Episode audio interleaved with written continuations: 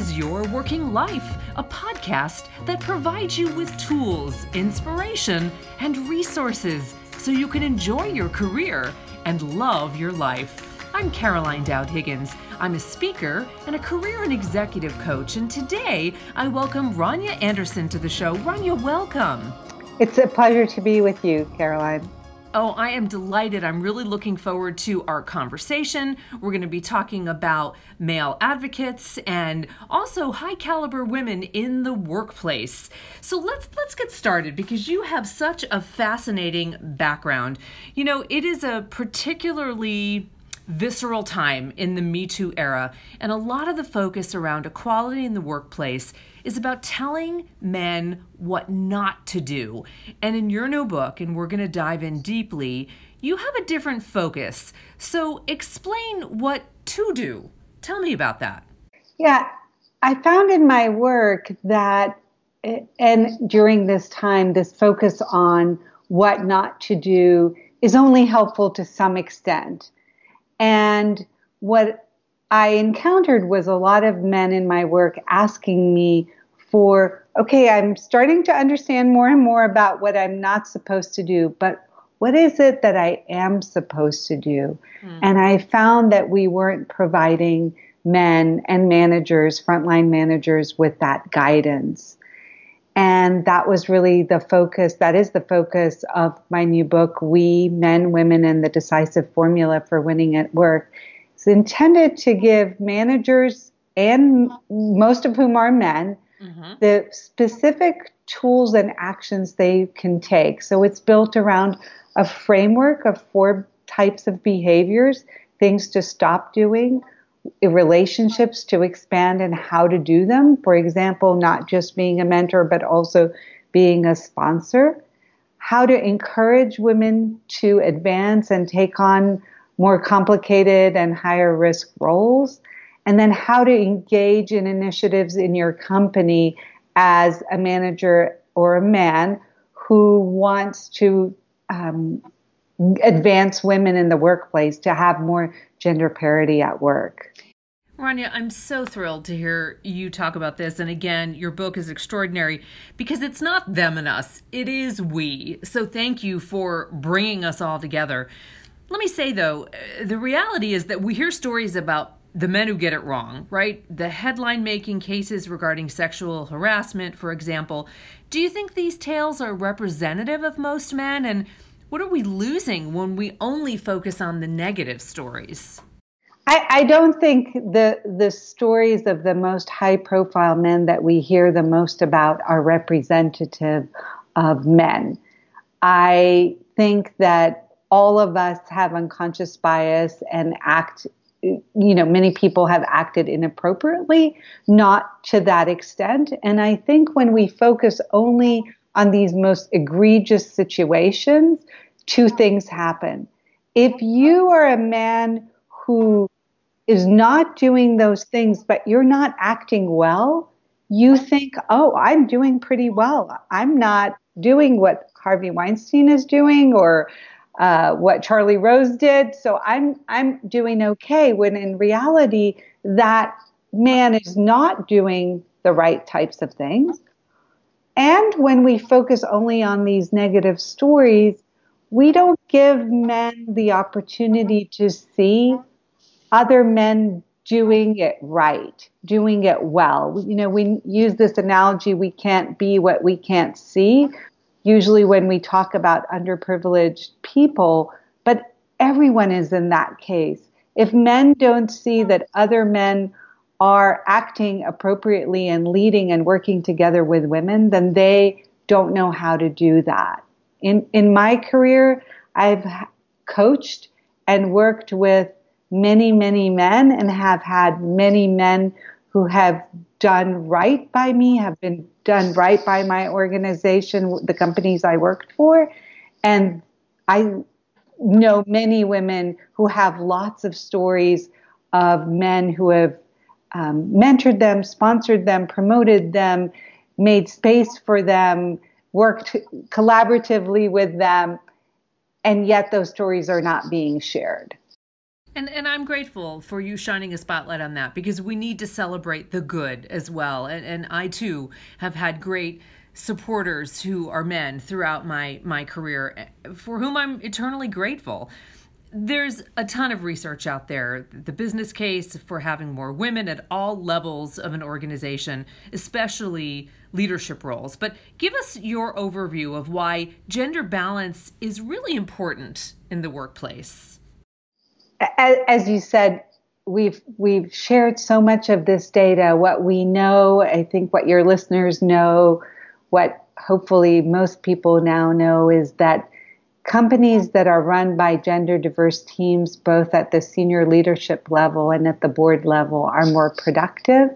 They're more profitable. They're more creative. They're more innovative. And it, it's just common sense, really we know we've all had the experiences when we're with a very similar homogeneous group of people. We all know the same things and the same people and the same information.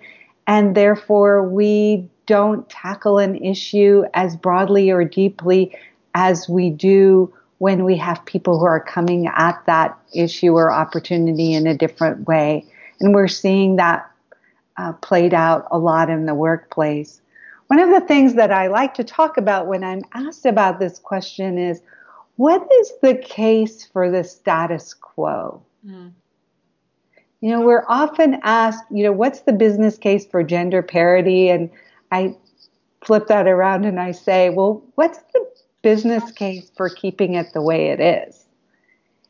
And mm-hmm. then we're, as women, not in the place of having to defend a change, but rather making the people who are in the status quo defend why what we currently have is the right way to continue. I love that reframe. I really do. That is very smart. So let's dive into some specifics. Let's get let's get a little wonky, shall we? You've sure. developed what you call the We 4.0 framework, and you lay out four key actions that will maximize one's success and, and also business results. Walk us through that, and it's beautifully clear in the book. But give us a give us a little taste of what that's all about. Great. So the first set of behaviors is around things to eliminate. And we can think very quickly about eliminating sexism or harassment. Obviously, those are um, very clear to us. But there are other types of things we can eliminate in the workplace that disadvantage women more than they disadvantage men. For example, if a manager regularly has a meeting a standing meeting that starts at 7 a.m. in the morning or starts at 4:30 p.m. in the afternoon, he is likely, or that manager could be a female manager having that meeting. That meeting is likely more adversely impacting women because in today's world, women are the ones still who carry the larger burden of childcare. And those types of situations create tension for women or cause more stress that make them feel not as included or not as welcome or not as productive in their workplace, not able to integrate their work and life in the way that they want to. So it's looking for those kinds of things and eliminating them. One, you know, minor example, but these are the types of things that I'm talking about, really small steps when I was speaking to a group of uh, managers at a company, a manager raised his hand and he said he know he realized that he stops by a female colleague's desk desk usually right around five o'clock and engages her in a long conversation about some project and that she often seems not happy with his interaction and was realizing probably something else was going on for her sure, she should give him that feedback, but it's also good for him to make that observation. So that's eliminate. And the mm-hmm. second is around expanding. So, who as a manager or man are you interacting with? Are your interactions mostly with other men? Are you having lunch with other men? Are you calling on male clients? Are you spending all your time problem solving with people who are like you? And how do you expand that network to include more women and to include their voices? And how do you expand your role from being a mentor to being a sponsor? A sponsor is someone who advocates or champions someone and helps them advance in their career. And I'm going to stop right there for a moment because I think this is a really important point. We have told women for a few years now that they should go and get a sponsor. We we say get you know get a sponsor, but we haven't taught managers and leaders how to be a sponsor. And my book, We Men, Women, and the Decisive Formula for Winning at Work, really lays out the steps to how to be a good sponsor. I'm grateful for that. And I think you're absolutely spot on. We've been saying for, for a very long time, you know, utilize mentors, get a sponsor, but we're not teaching the sponsors how to be responsive and also uh, seek out people that are doing great work and recognize them and put their professional reputation on the line to support others. So thank you for your clarity on that. Rania, we'll be right back after a quick break.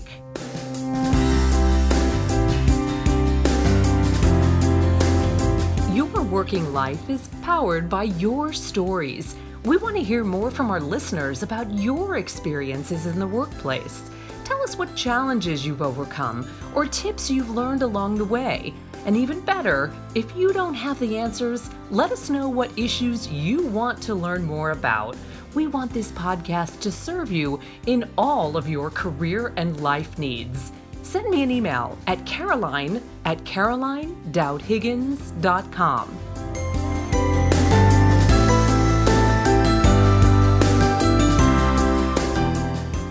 Rania, I'd love to pick your brain about performance reviews. I know you have some very specific ideas about that, and I'd love to hear that today.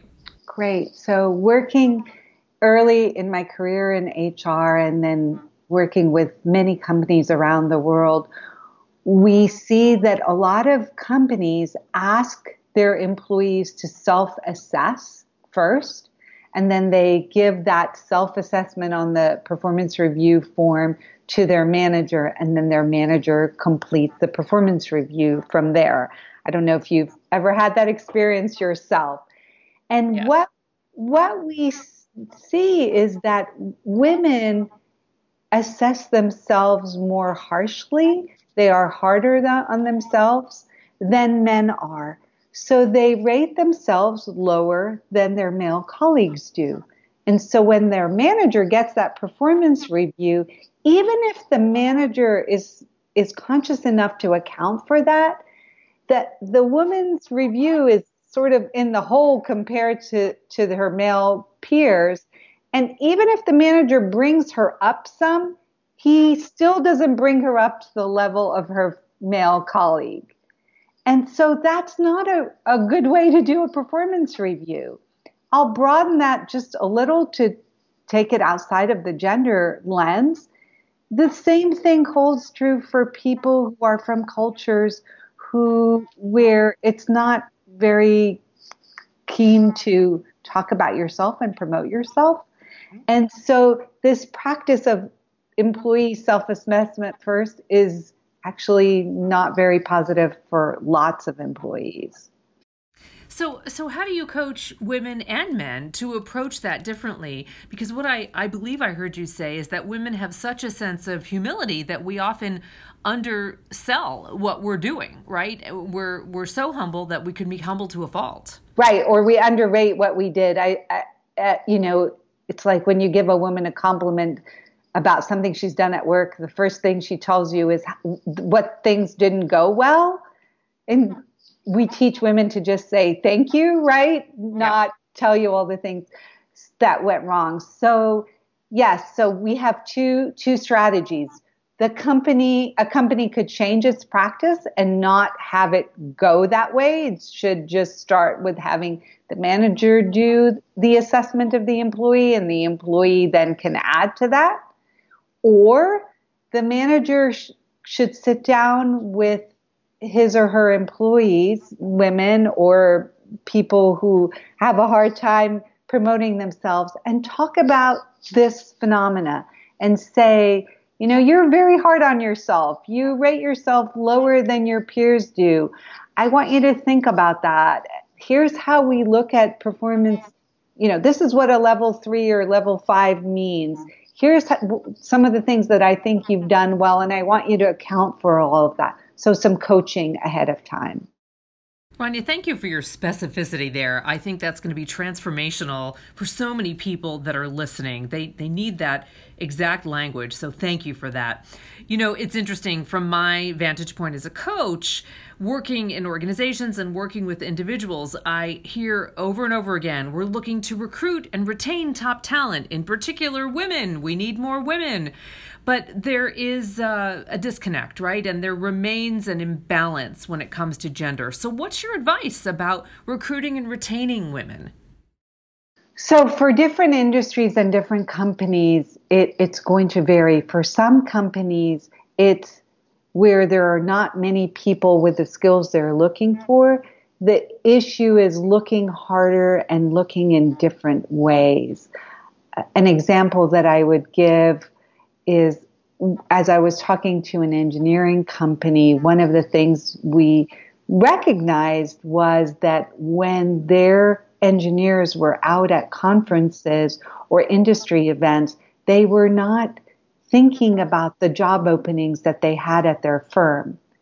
And so making people, every person in your company a recruiter and making sure they know what positions are available and giving them some guidance on how to engage women in conversation at events, even if those women are not looking for jobs, but telling them about openings that you have.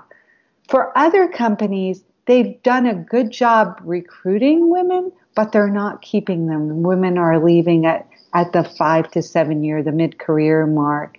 And in those cases, then we need to look at retention issues. What's happening in the work environment? Back to our earlier conversation. Are there practices in your office that are discouraging to women or don't allow them to achieve all their goals, both their professional and uh, personal goals? And then how are managers treating employees? And are women being engaged, provided opportunities for really meaningful projects and assignments and clients? Or are those opportunities being reserved for people who are in the majority position? And looking at those types of things to think about, okay, what do we need to do to keep keep the employees that we have? Excellent, excellent. It's complex. It's not a one size fits all approach. Thank you for thinking for thinking about it and sharing that comprehensive look.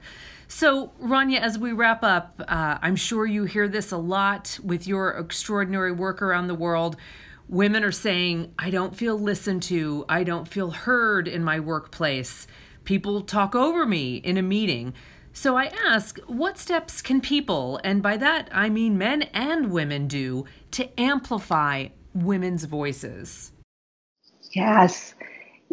I, I want to frame that question and really think about everything we've talked about. For many years now, we've been telling women what to do to advance themselves. And we will continue to do that. You and I will both continue to do that. And we all have much to learn. It's sort of the lean in, right?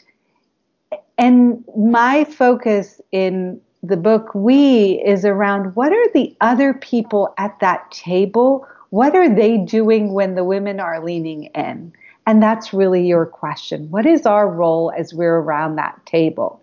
And there are many ways we can do that. When we hear a colleague being interrupted, we can look at the person interrupting them and just say, Hey, Mary wasn't finished. Could you hold on a minute? I was really interested in what Mary was saying. We could, if that didn't work and Mary was interrupted, we could say, Mary, I don't think you were finished. Can we go back to what you were saying? We can uh, ask Mary at that meeting be, before the meeting to really speak up. We can bring back a point that Mary said. We can say, you know, Mary said earlier X, Y, and Z. Thanks for bringing this back up. So we all have roles, both men and women have roles in being allies and, and to use your great word, amplifying other women's voices. Actually, the voices of anyone who's not being heard clearly. This happens to introverts a lot and and we can use some of the same strategies with them. I love that because you're really empowering uh, communities, cultures, bystanders to be accountable and support each other.